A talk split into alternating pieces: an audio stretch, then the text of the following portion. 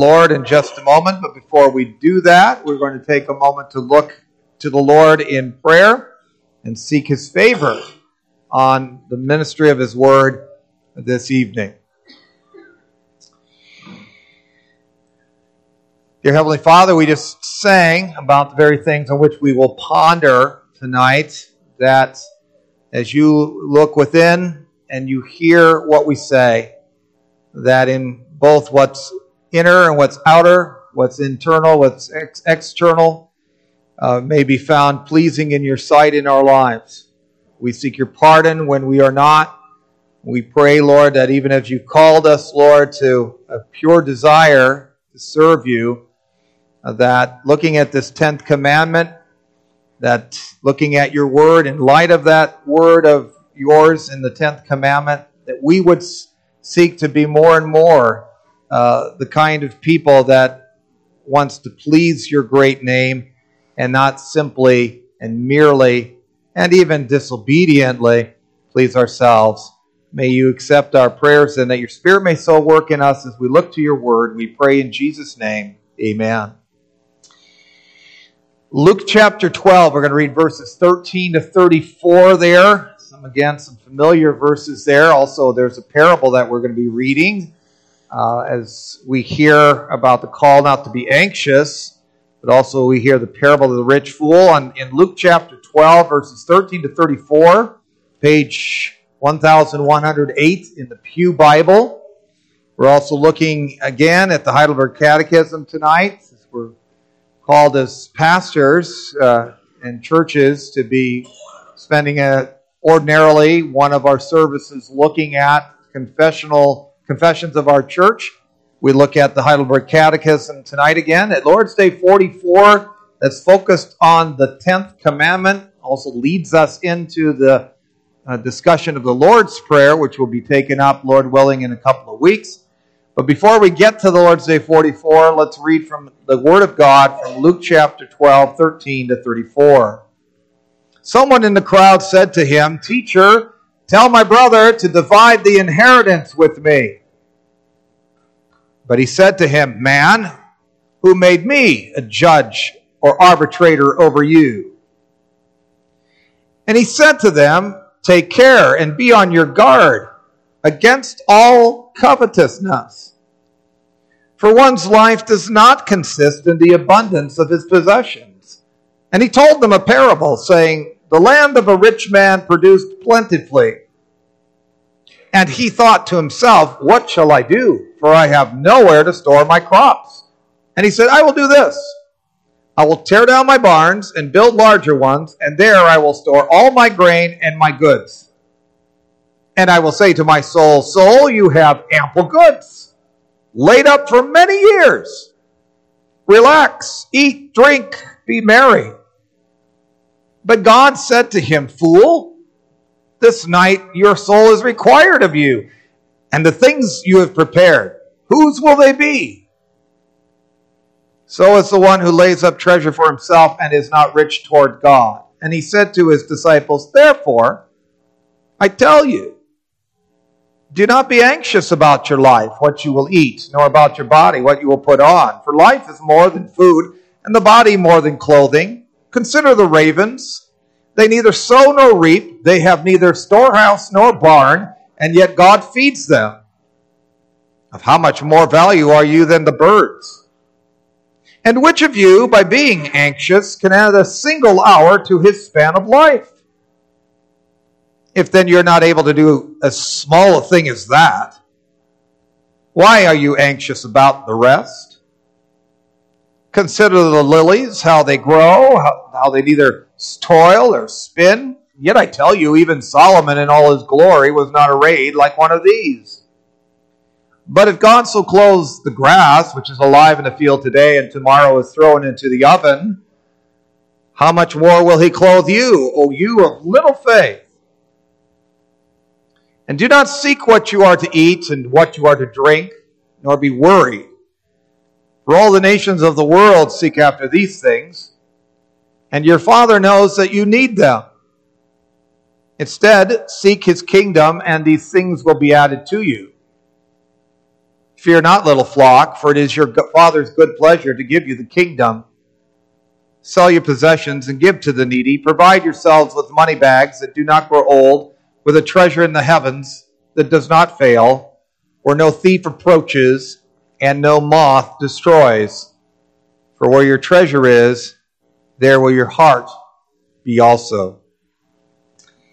We thank the Lord for His word there, and we want to take a moment to respond to it, looking at Lord's Day 44 on page 56 in the Blue Psalter hymnals. Question 113 asks, What is God's will for us in the 10th commandment? That not even the slightest thought or desire contrary to any one of God's commandments should ever arise in my heart. Rather, with all my heart, I should always hate sin and take pleasure in whatever is right. But can those converted to God only obey these commandments perfectly? No, in this life, even the holiest have only a small beginning of this obedience. Nevertheless, with all seriousness of purpose, they do begin to live according to all, not only some of God's commandments. Question 115 asks, no, no one in this life can obey the Ten Commandments perfectly. Why then does God want them preached so pointedly? First, says the answer, so that the longer we live, the more we may come to know our sinfulness and the more eagerly look to Christ for forgiveness of sins and righteousness. And second, so that while praying to God for the grace of the Holy Spirit, we may never stop striving to be renewed more and more after God's image until after this life we reach our goal, perfection. May God's word be a true blessing to us again tonight as we uh, receive it in faith.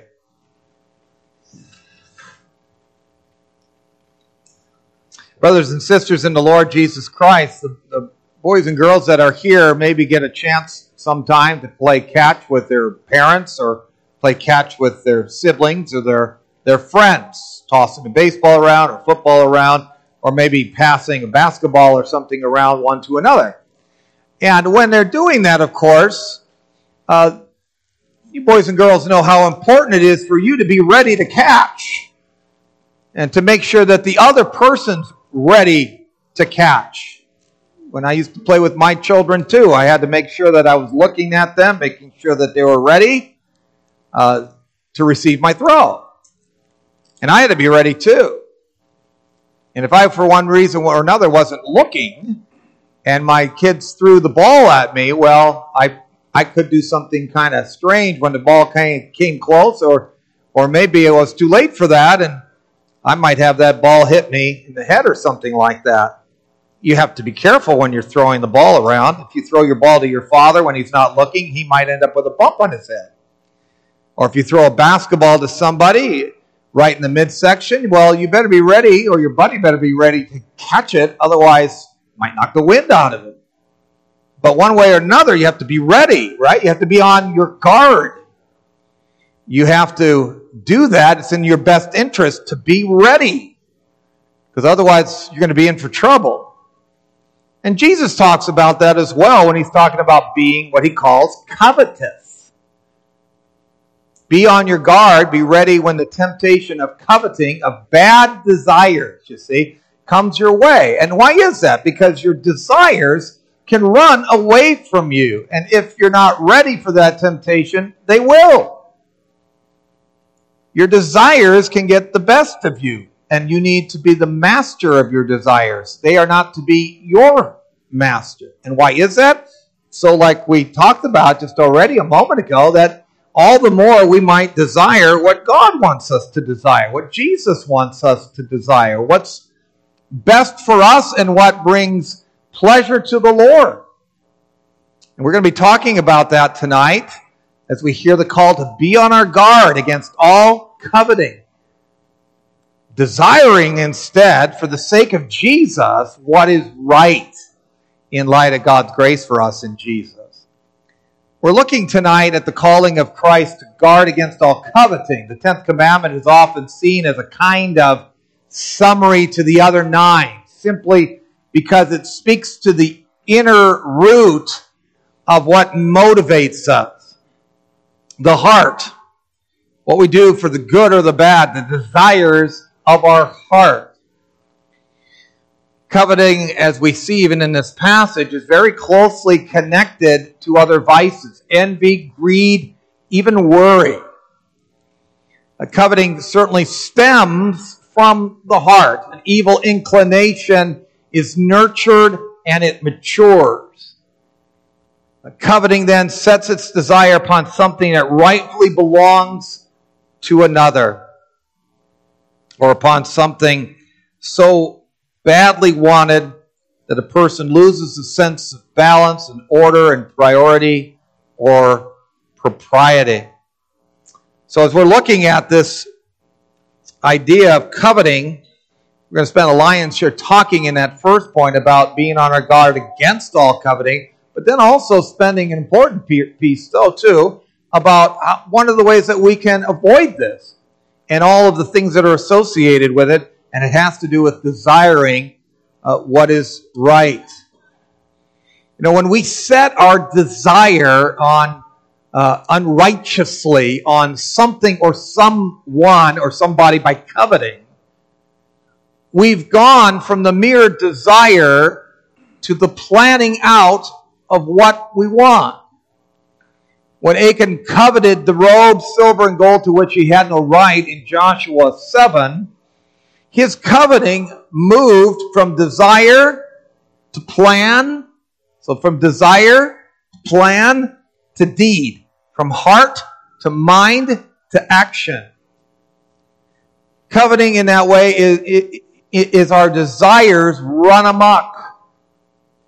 Know, we're to love the Lord our God with all our heart and soul and mind and strength, but Coveting wants to do the opposite. It wants to take the heart and the mind and the strength, but not use it towards the delight in the Lord, but to satisfy the evil desire. Coveting is our desires mastering us in a calculating way. Cain was told by the Lord, Sin lies at the door and it its desire is for you. It wants to master you. But you should rule over it. Christian counsel calls us to rule our desires and not let our desires rule us. And when desires rule us, well, that makes for destructive actions and realities, right? Cain makes plans, not for anything productive, but to meet Abel in the field. Jezebel schemes against Naboth because he hears that Ahab, his, her husband's pouting and, and he's not able to get what he wants from Naboth. And so Jezebel, as an arm of Ahab that way, uh, schemes against Naboth, Naboth so that He'll lose his land to Ahab, who covets it so deeply. Achan hides the things that he's not allowed to have. Man eats of the tree of the knowledge of good and evil, taking the counsel of the serpent that he thinks adds up. He calculates that disobedience is going to make my life better. It's going to bring greater order to my life. Godlessness is going to make me godly. Right? Godlessness is going to make me like God. Coveting calculates. Starts from the heart, sets its mind on doing the wrong. And evidently, that's what the brother who wants a share of the inheritance in our passage today has in mind. He's got a plan. He's calculating. I'll get Jesus to be my advocate and my arbitrator over the inheritance that my brother will not share with me. Perhaps this will be the way I'll get what I believe I have coming to me. And you see, I'm, I'm not so interested in justice as I am in getting what I want. Because that's what Jesus detects here.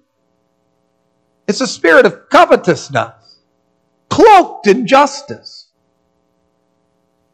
Often justice is cloaked that way, isn't it? it justice is used as a, as a facade. We're interested in our society for justice. We want what's, again, coming to us. We want what's right.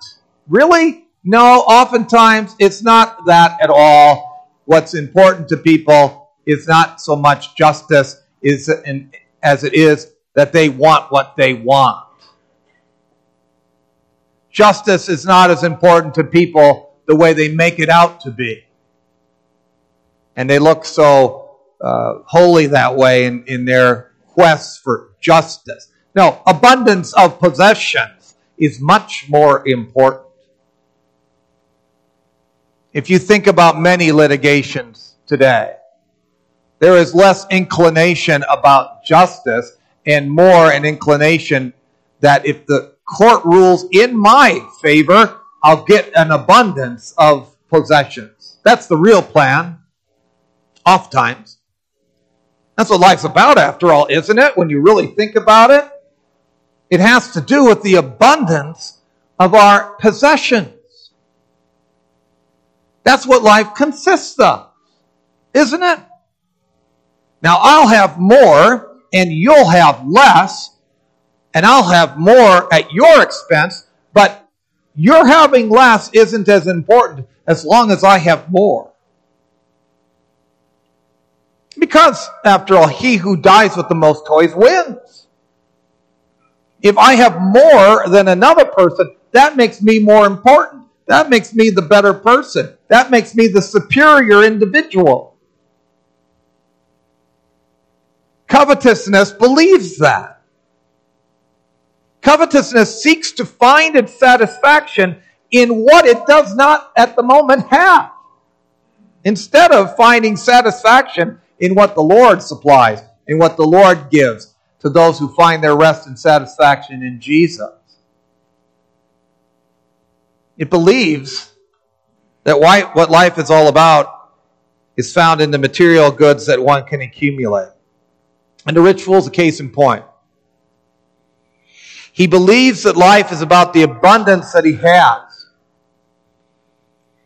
And he seeks to find peace in that. And so his motivation that he has to build bigger barns is, is just that. It's just to store it. It's just to live off it. It's just to find peace in what he has. And, and, and life will be great.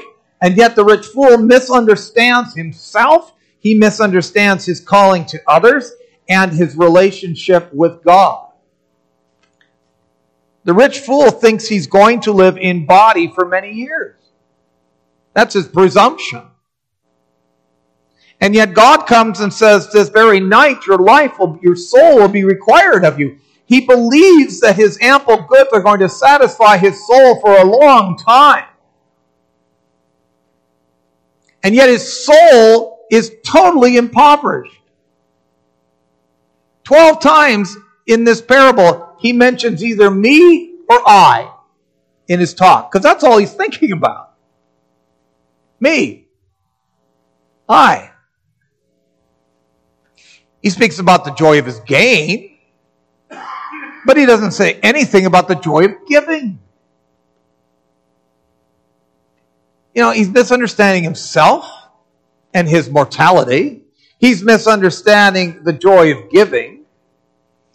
And regarding the Lord, he never acknowledges him at all as the source of his benefits, nor his need to be rich toward God in generosity.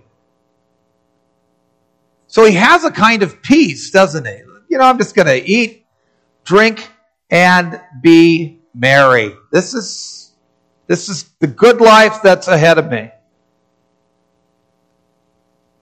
So he has a kind of peace, but it's a false sense of security. His, his delight, his delight was not in the Lord, but in the things that he had.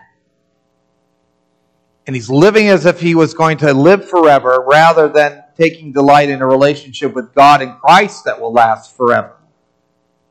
See, he was caught off guard. He was totally caught off guard. Jesus is saying, Be on God for your covenant covetousness and, and the rich fool is not.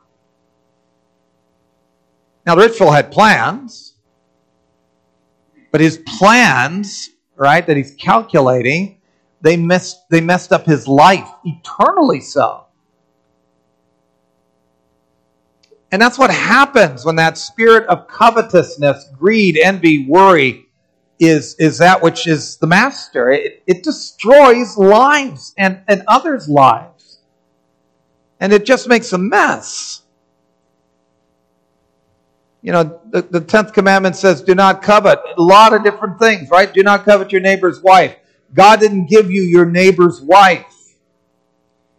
He gave you your wife, husbands, who who is to be revered and cherished as a gift that the Lord's given you. And even if you're unmarried, the Lord is, you know, the Lord is standing by your side always. Coveting another spouse just brings huge, huge trouble. Don't covet your neighbor's house or land. Who gave you that, what you have that you've been given? Who's, who's watching over your life? Who provided what you have right now? Was it not the Lord? Who knows what you need before you ask Him? Is it not the Lord who provides for the unclean ravens? Clothes the lilies of the field? And the grass that's here today and gone tomorrow? See, coveting just sucks the joy out of life. You don't need to go there. I don't need to go there. Coveting distracts our attention. It misapplies priorities. Coveting directs our attention away from our service to the Lord to a selfish self absorption that can kill us and kill others. Because instead of living in the peace of God's calling to seek His kingdom and His righteousness and serving our Savior, which is really kind of getting into the second point here, uh, trusting Him, believing that the Lord will supply what is necessary so that we can go about doing what the Lord wants us to be doing, we're focusing instead on things instead of the Savior.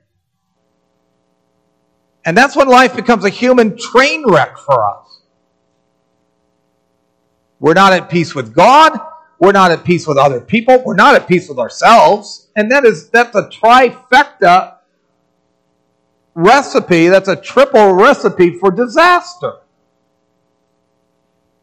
We're too busy wanting things and craving things instead of being busy seeking the pleasure of our God. That really is you know, getting us. I'm not there yet, but it, that's really the antidote, isn't it? Get busy with what the Lord wants you to be doing and don't be busy with the things that detract you from that. Now, worry is not far from that covetous spirit, is it? Because our passage so says.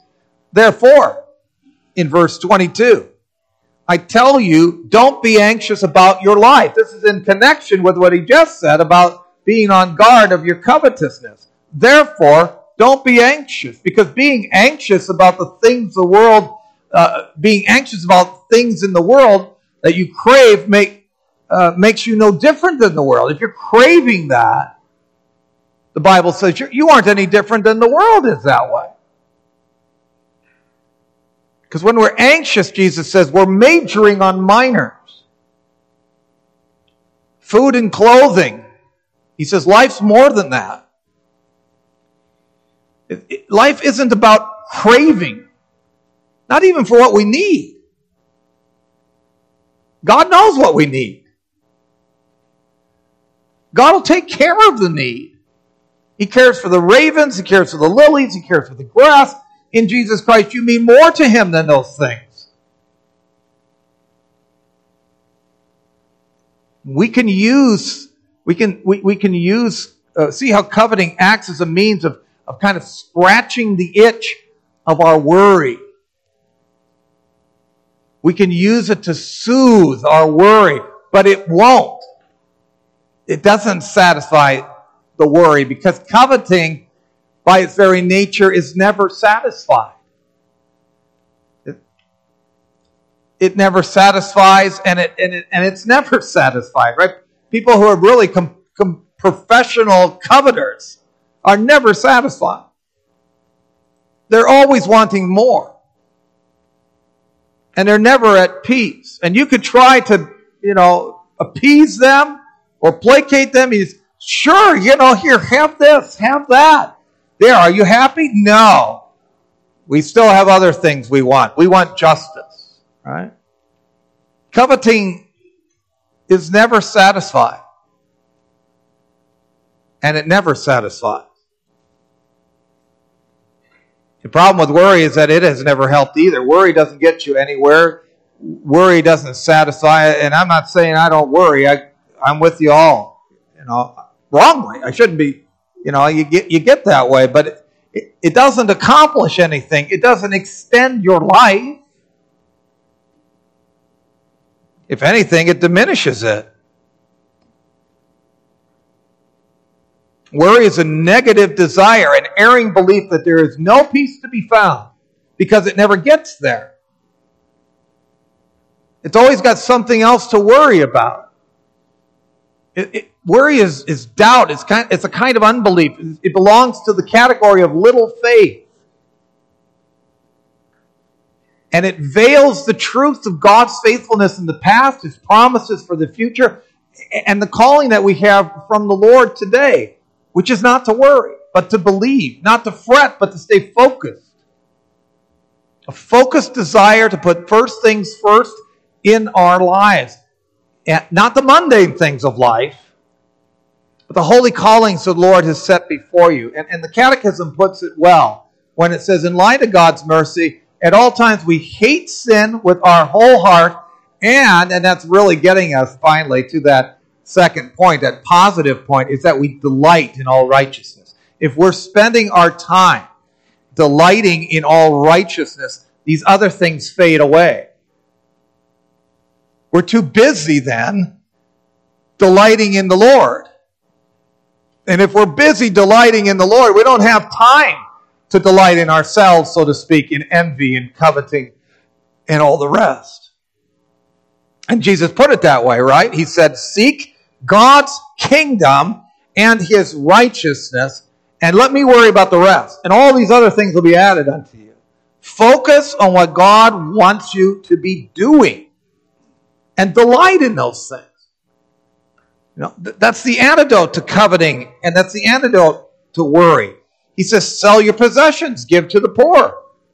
Make giving the priority over gaining.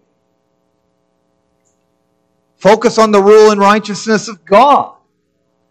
Make the treasure of your life a heavenly one of generosity and not the earthly one that just seeks to hoard and gather and gain. And that's the end. Somebody else is going to get it at the end anyway. You're not going to be satisfied. Major on what God desires of you. Because when you're busy serving Christ, you're, you're just too busy to, to covet and to envy and to, and to worry, and especially under that cloak of justice that people like to carry that all out in. When God is our Father through faith in Christ Jesus, making worries the focus of our lives is unreasonable. Doesn't make any sense when God has promised to fill our needs. God in His providence will provide. And He uses means, of course, of various kinds. It, it, includes the sweat of your brow and the work that you do. And when you're busy working, right? It's like I, always, I say that all the time. You turn on a television or you, you you know, we used to, I remember being down in, in Chicago, and maybe shared the story before. We're going down in Chicago and we're, we, we're with family, whatever, and then, and then there's this whole group of people that are just, that are complaining and you just go, what do you do for a living? How do you spend your t- time? I, if, you, if you're busy working, you don't have time to be doing this. He uses the sweat of our brow and the work that we do to as a means by which we are able to be satisfied. But our needs are not to be our focus. God is. One person said, We can major on what God desires for us because He's committed. He's committed to our care. God knows of the fragility of His people. He calls them little flock here. But they're His flock. The sheep under His care, like we read in Psalm 95. You may sense that fragility keenly in your life. But again, as one person said, we may be fragile, but God promises to care for us and make us strong. And that's the God that we know in Jesus Christ. That's the God who shows to us how empty and how hollow and useless, foolish and destructive that our, weir, our worry and our envy and our greed and our coveting really are. In Jesus Christ, we have priceless treasure from our God. That's what we confess. When we know of that treasure, the indescribable gift for which we are to be thankful, well, that's going to impact our hearts because where your treasure is, there will your heart be also. Do we worry? Is it, is it masking our eyes so that we can't be thankful? And so we can't stay focused and, and so we can't see the treasures the Lord has provided us and that He will in Jesus Christ. Does it breed this covetous spirit, uh, covetous spirit of the world that focuses more on, on what is mundane and doesn't last? And less on what God desires of us. We need to master our desires, to, to guard ourselves against a covetous spirit, to seek God's pardon. We're to be focused on and take pleasure in what pleases our Father in heaven. And we can only do that as somebody who believes that we do possess the treasured care and the salvation of the Father in heaven through our Lord and Savior, Jesus Christ. And I pray that that's where our hearts are tonight. Amen. Let's, let's respond in prayer. Heavenly Father, tonight again we've had an opportunity to be reminded of the priceless treasure of our Lord and Savior, the Father who knows our needs before we even ask. Remedies, Father, to uh, a worldly, covetous, worrisome spirit that sucks the joy out of life. Lord, may we find in our own lives as we inspect them and as you inspect them, that the meditations of our uh, mouth and the and that which is in our hearts may show forth that where our where our hearts are are where our treasure is. It's going to be that way. We know one way or the other. But may it be, Lord, in the priceless treasure that you have supplied for us in Jesus Christ, whom you did not spare, but gave him up for us all, and who along with him you promise will graciously give us all things in accordance with your glorious riches in Christ. May we be reminded, assured, or maybe for the first time come to believe those very truths so that people would see us too as a people that have been touched by the matchless treasure that Christ brings to us. We pray in the name of Jesus.